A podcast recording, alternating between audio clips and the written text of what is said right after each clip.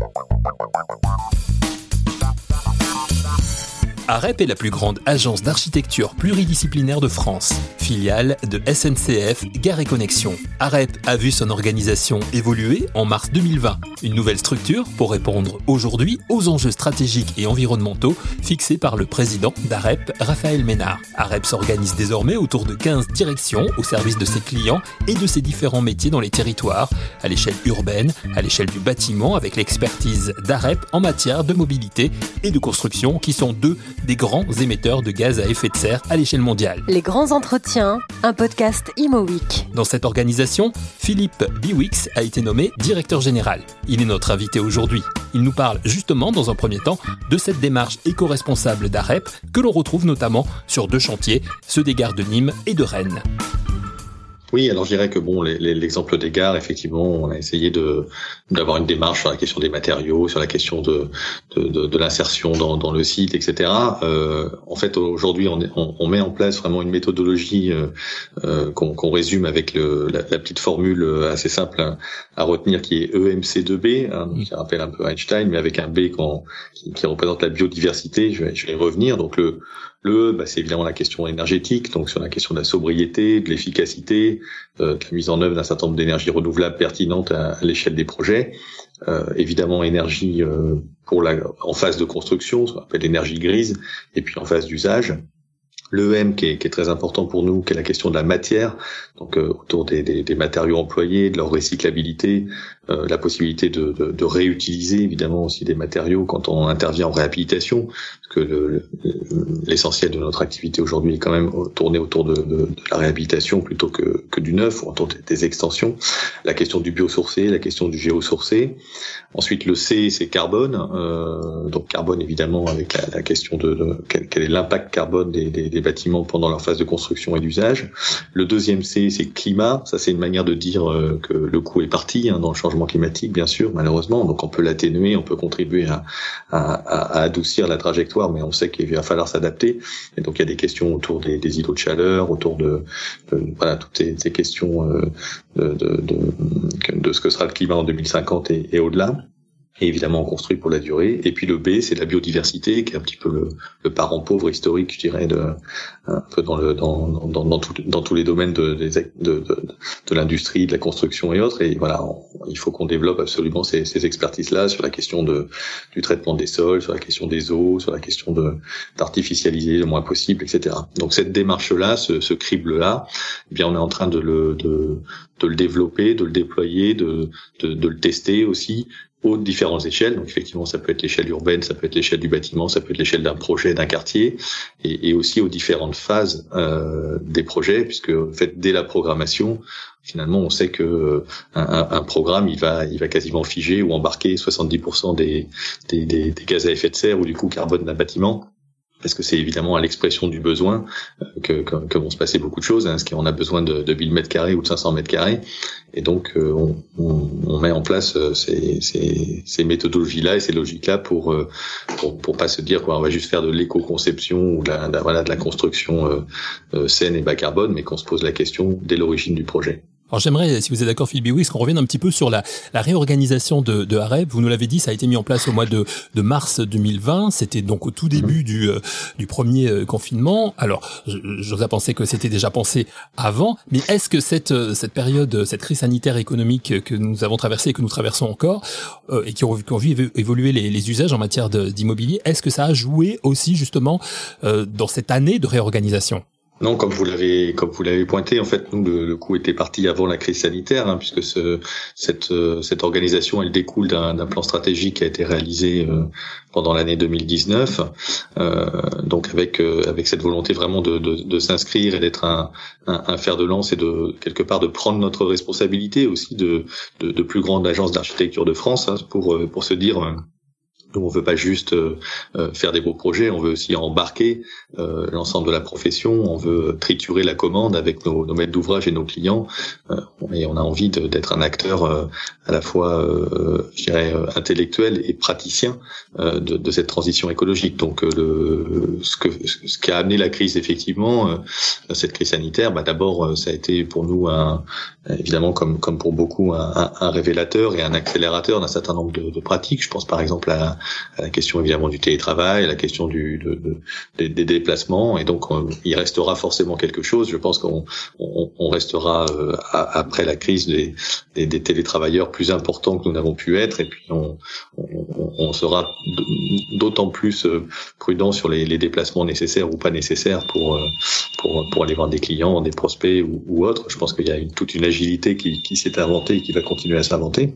Mhm. après sur la question évidemment de vraiment euh, purement euh, bâtimentaire, le secteur de la construction, il est, il est certain que pour nous, voilà, il y a, il y a sans doute peut-être qu'on est en train de passer un, un, un pic de l'architecture euh, de bureau ou de, de l'immobilier de bureau, de l'immobilier commercial, je ne sais pas. En tout cas, euh, il, il, il, est sûr que euh, voilà, ça, ça va poser des questions d'utilisation des lieux. On sait qu'aujourd'hui, finalement, il faudrait plutôt intensifier les usages des lieux puisqu'on construit construit trop. Donc, il faudrait construire moins et mieux, mais d'abord moins, et, ce en faisant un certain nombre de choses sur lesquelles on pourrait on peut partager les lieux publics on peut partager les les, les, bâtiments euh, les bâtiments publics, on peut partager même le privé avec des, logiques de par exemple de, mutualisation dans l'habitat, etc. Et tous, je pense que voilà, aujourd'hui malheureusement on est plutôt sur des lieux qui sont euh, qui sont qui deviennent de fait surdimensionnés ou, euh, ou mal utilisés, puisque évidemment il y a beaucoup de gens qui restent chez eux ça va profondément, effectivement, à notre avis, faire évoluer un petit peu le secteur. Une accélération de la réflexion autour des nouveaux usages consécutifs à la crise sanitaire, mais une réflexion qui était déjà là en ce qui concerne la construction des bâtiments notamment.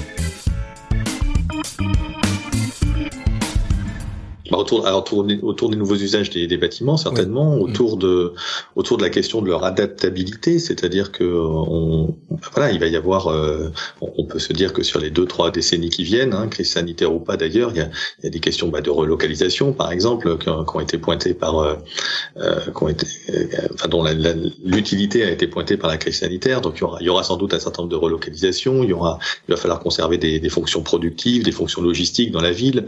En même temps, sans doute les, les modes de production et de consommation euh, vont, évoluer profondément. On peut penser par exemple à la question des, des circuits courts, à la question du zéro déchet, à la question du, du réemploi, des recycleries, ressourceries tout ça, ça va venir euh, un, un, business as usual historique de, l'approche de la ville, et, donc ça va être euh, effectivement extrêmement intéressant de, se positionner sur ces évolutions et de se dire qu'on va réussir à concevoir aussi des lieux qui seront suffisamment euh, multifonctionnels, qui seront suffisamment adaptables pour vivre justement ces évolutions qu'on peut pas forcément, enfin voilà, qu'on peut pas projeter complètement et maîtriser aujourd'hui. On peut penser aussi à la question du vélo, évidemment, et puis nous, on s'inscrit en plus sur la, question des, transports doux euh, au sens large et de la, et de la, et de la multimodalité. Donc euh, ça aussi, évidemment, ça va évoluer très fort. Et sans doute, là aussi, le, la, la crise sanitaire a montré qu'il pouvait y avoir parfois des coups d'accélérateur. Alors justement, quand on est euh, euh, directeur général d'une agence d'architecture comme euh, comme AREP en lien avec SNCF Gare et Connexion, j'imagine qu'en ce qui concerne cette recherche et ces avancées, vous êtes vous êtes en première ligne. En fait, l'architecte est en première ligne. Bah, disons que pour nous, c'est c'est l'architecte, mais c'est c'est finalement un petit peu tout le monde qui doit jouer son rôle. Hein. C'est-à-dire que le les maîtres d'ouvrage, eux, ils doivent ils doivent de de plus en plus peut-être trouver le, courage de d'innover, d'expérimenter, de, de, tester des choses et, et et donc d'être capable un petit peu de, de triturer leurs commandes, c'est jamais facile. Par exemple, de, de voilà, on sait que euh, la réhabilitation c'est toujours plus compliqué que le neuf. On sait que le réemploi de matériaux ça peut poser euh, un certain nombre de problématiques qui peuvent être économiques, mais qui peuvent être également réglementaires. Donc il, y a, il faut un accompagnement sans faille de la maîtrise d'ouvrage. Ensuite, il y a la question des, de, de, des, conseils, du conseil à maîtrise d'ouvrage, de l'assistance à maîtrise d'ouvrage, sur lequel on se positionne évidemment beaucoup aussi. Et là, bah, justement, les programmistes peut-être de demain seront des, des gens qui sont là pour chasser les mètres carrés euh, surnuméraires et pour travailler sur le juste dimensionnement, sur le juste besoin, une logique de, de, de, de, frugalité qui peut être à la fois une frugalité économique, qui sera la bienvenue d'ailleurs dans les dans, dans, les temps actuels, mais aussi et avant tout peut-être une, une frugalité économique euh, écologique. Donc, euh, donc voilà. Et ensuite arrive la question de la conception, évidemment, où là l'architecte, bah, il, va être sur l'adaptation à l'existant, sur la question de, voilà des matériaux employés, évidemment, sur les bons choix au bon moment du projet et évidemment dès l'esquisse ou dès la faisabilité sur sur des grandes options qui vont embarquer des, des, des choix structurels et, et, et, des choix du coup de, de carbone euh, qui, qui correspond. Donc euh, oui, effectivement, on, on essaye de plus en plus. Alors être à la pointe, j'en sais rien, puisqu'il y a aussi quelques quelques quelques, quelques belles petites agences euh, par-ci par-là, tout à fait tout à fait avancées. Mais en tout cas, oui, on, pour nous, c'est un virage extrêmement euh, important et indispensable dans lequel on s'inscrit. J'aimerais qu'on dise un, mot, Philippe, sur euh, euh, votre votre ouvrage, l'âge des, des low-tech. Vous, ce titre, vous, vous, en êtes, ce livre, vous en êtes l'auteur, cet ouvrage. Qu'est-ce qu'on entend par le terme mhm. de, de low-tech par rapport au high-tech, justement? Alors, ça, ça, nous emmènerait extrêmement loin, mais on va mhm. dire que le, le low-tech a été popularisé peut-être dans le, le débat sur la 5G qu'il y a eu à l'automne et, donc non, non le low-tech c'est pas le c'est pas le, le, retour à la lampe à huile euh, pour pour citer notre notre président de la République. Non, le, le, le low-tech c'est d'abord une prise de conscience du fait que euh, les promesses high-tech en fait euh, contiennent un certain nombre d'effets pervers euh, et qu'on va pas tout résoudre avec la, la, smart city et le numérique. Pourquoi? Parce que on, on consomme plus de ressources avec le high-tech et que en général, euh, on a plus de mal à recycler les, objets high-tech. Donc, pour euh, vous donner un ordre de grandeur, aujourd'hui, il y a une trentaine de, métaux sur la soixantaine de métaux qu'on utilise dans, nos vies, dans nos, villes, dans nos, maisons, dans nos, bâtiments, dans nos objets, etc., dans nos voitures. Et euh, ces 30, 30 métaux sur les 60 sont recyclés à moins de 20%. En fait, aujourd'hui, on ne, dématérialise pas du tout et on n'arrive pas à rentrer dans une logique d'économie circulaire. Au contraire, on a plutôt tendance à, s'en éloigner. Problème, c'est la question systémique. Euh, c'est-à-dire, finalement, on se dit qu'on va régler un problème d'un côté, mais peut-être qu'on en crée un autre c'est-à-dire que la voiture autonome, elle peut être formidablement partageuse, peut-être, et elle va régler des problèmes en, en 2030 et elle permettra d'avoir euh, des déplacements euh, qui consomment moins de carbone, qui émettent moins de, de, de carbone, peut-être. Mais euh, quel est le prix à payer pour avoir la voiture autonome si on doit, pendant ce temps-là, stocker des, des, des milliers de, de, des milliards, que dis-je, de gigaoctets dans des data centers qui seront les, les, les données émises et nécessaires par la voiture autonome? Il y a un troisième élément qui est l'effet rebond, c'est-à-dire que malheureusement, à chaque fois qu'on fait de l'efficacité technologique, eh bien, on a tendance à faire aussi de l'effet rebond. Alors, vous pouvez voir l'exemple en Allemagne euh, qui a dépensé depuis 2010 340 milliards d'euros dans la rénovation énergétique euh, de, ses passoires thermiques et qui a gagné 1 kWh par mètre carré et par an, euh, c'est-à-dire à peu près rien. Qu'est-ce qui s'est passé? La température dans les dans les logements a, a, augmenté, hein, la référence un petit peu de confort s'est décalée et du coup tout est tout, tout s'est évaporé quoi. Donc les low-tech, c'est ça, c'est une démarche en fait qui consiste à se dire, à, prendre compte en fait ces, problèmes-là et se dire comment est-ce que je peux réellement euh, orienter euh, l'innovation, orienter euh, voilà ma conception et la manière de, de fournir des produits, des services, euh, en allant vraiment vers une réduction de l'impact environnemental, en se posant des questions autour de la du, de la frugalité, de la sobriété avant tout. Finalement, le, le meilleur usage, le truc le plus propre, c'est celui qui a rien consommé, quoi. Le, le mètre carré le plus le plus éco-conçu, c'est celui qui n'existe pas. Euh, et donc euh, voilà, hein, ça, ça prend des, on, on, peut l'appliquer à plein de choses et en particulier évidemment au domaine de, de la ville et du bâtiment. Et puis ensuite, il y a la question de l'éco-conception, bien sûr. Alors là, ça, ça c'est déjà des choses qui ont été entamées, mais il faut euh, rentrer plus sur les questions de la matière, sur les questions de la recyclabilité, de, des incompatibilités métallurgiques. Enfin, il y a des choses autour de, voilà, la manière dont on conçoit nos objets aujourd'hui. Et puis, il y a la question du techno-discernement, c'est-à-dire de se dire, voilà, il y a des technologies qui sont sans doute très efficaces à mettre en œuvre à un moment donné pour un, usage donné, et on peut faire quelque part un, un rapport euh, coût-bénéfice entre le l'installation de la techno et ce que ça va nous, nous rapporter. Et puis il y a toute une série d'autres euh, cas où en réalité finalement euh, la, la, technologie c'est juste remplacer du travail humain et, et que finalement on, on, on devrait approcher les choses un peu différemment. Tout cela est très clair quand c'est expliqué par un spécialiste qui sait vulgariser son propos. L'ouvrage de Philippe Biwix, L'âge des low-tech, vers une civilisation techniquement soutenable, est publié aux éditions du Seuil. Pour terminer cet entretien, Philippe Biwix nous parle des objectifs de l'agence AREP pour cette année 2021. Bah, les, objectifs, on en, a plein, hein, mais le, premier, c'est évidemment de, de continuer à, à, à, déployer toute notre méthodologie environnementale, à faire ça évidemment en étant euh, avec une, une, performance sans faille, performance pour euh, pour euh, pour notre actionnaire qui en a qui en a bien besoin évidemment.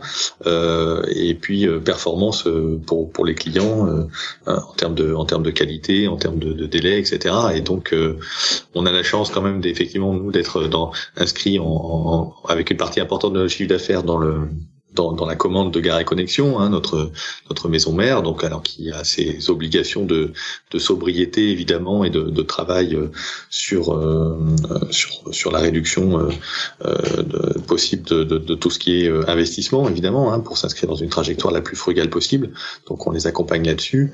Et puis on, on, est sur beaucoup de, de sujets de développement évidemment euh, avec des, des, des, beaux programmes, des, belles choses qui qui commencent ou qui, qui avancent. Alors on travaille par exemple sur euh, sur la ville sobre et résiliente. Euh, on travaille sur euh, sur des sur des territoires en transition, par exemple en ce moment pour le, le Grand Duché du Luxembourg, sur sur leur trajectoire à 2050.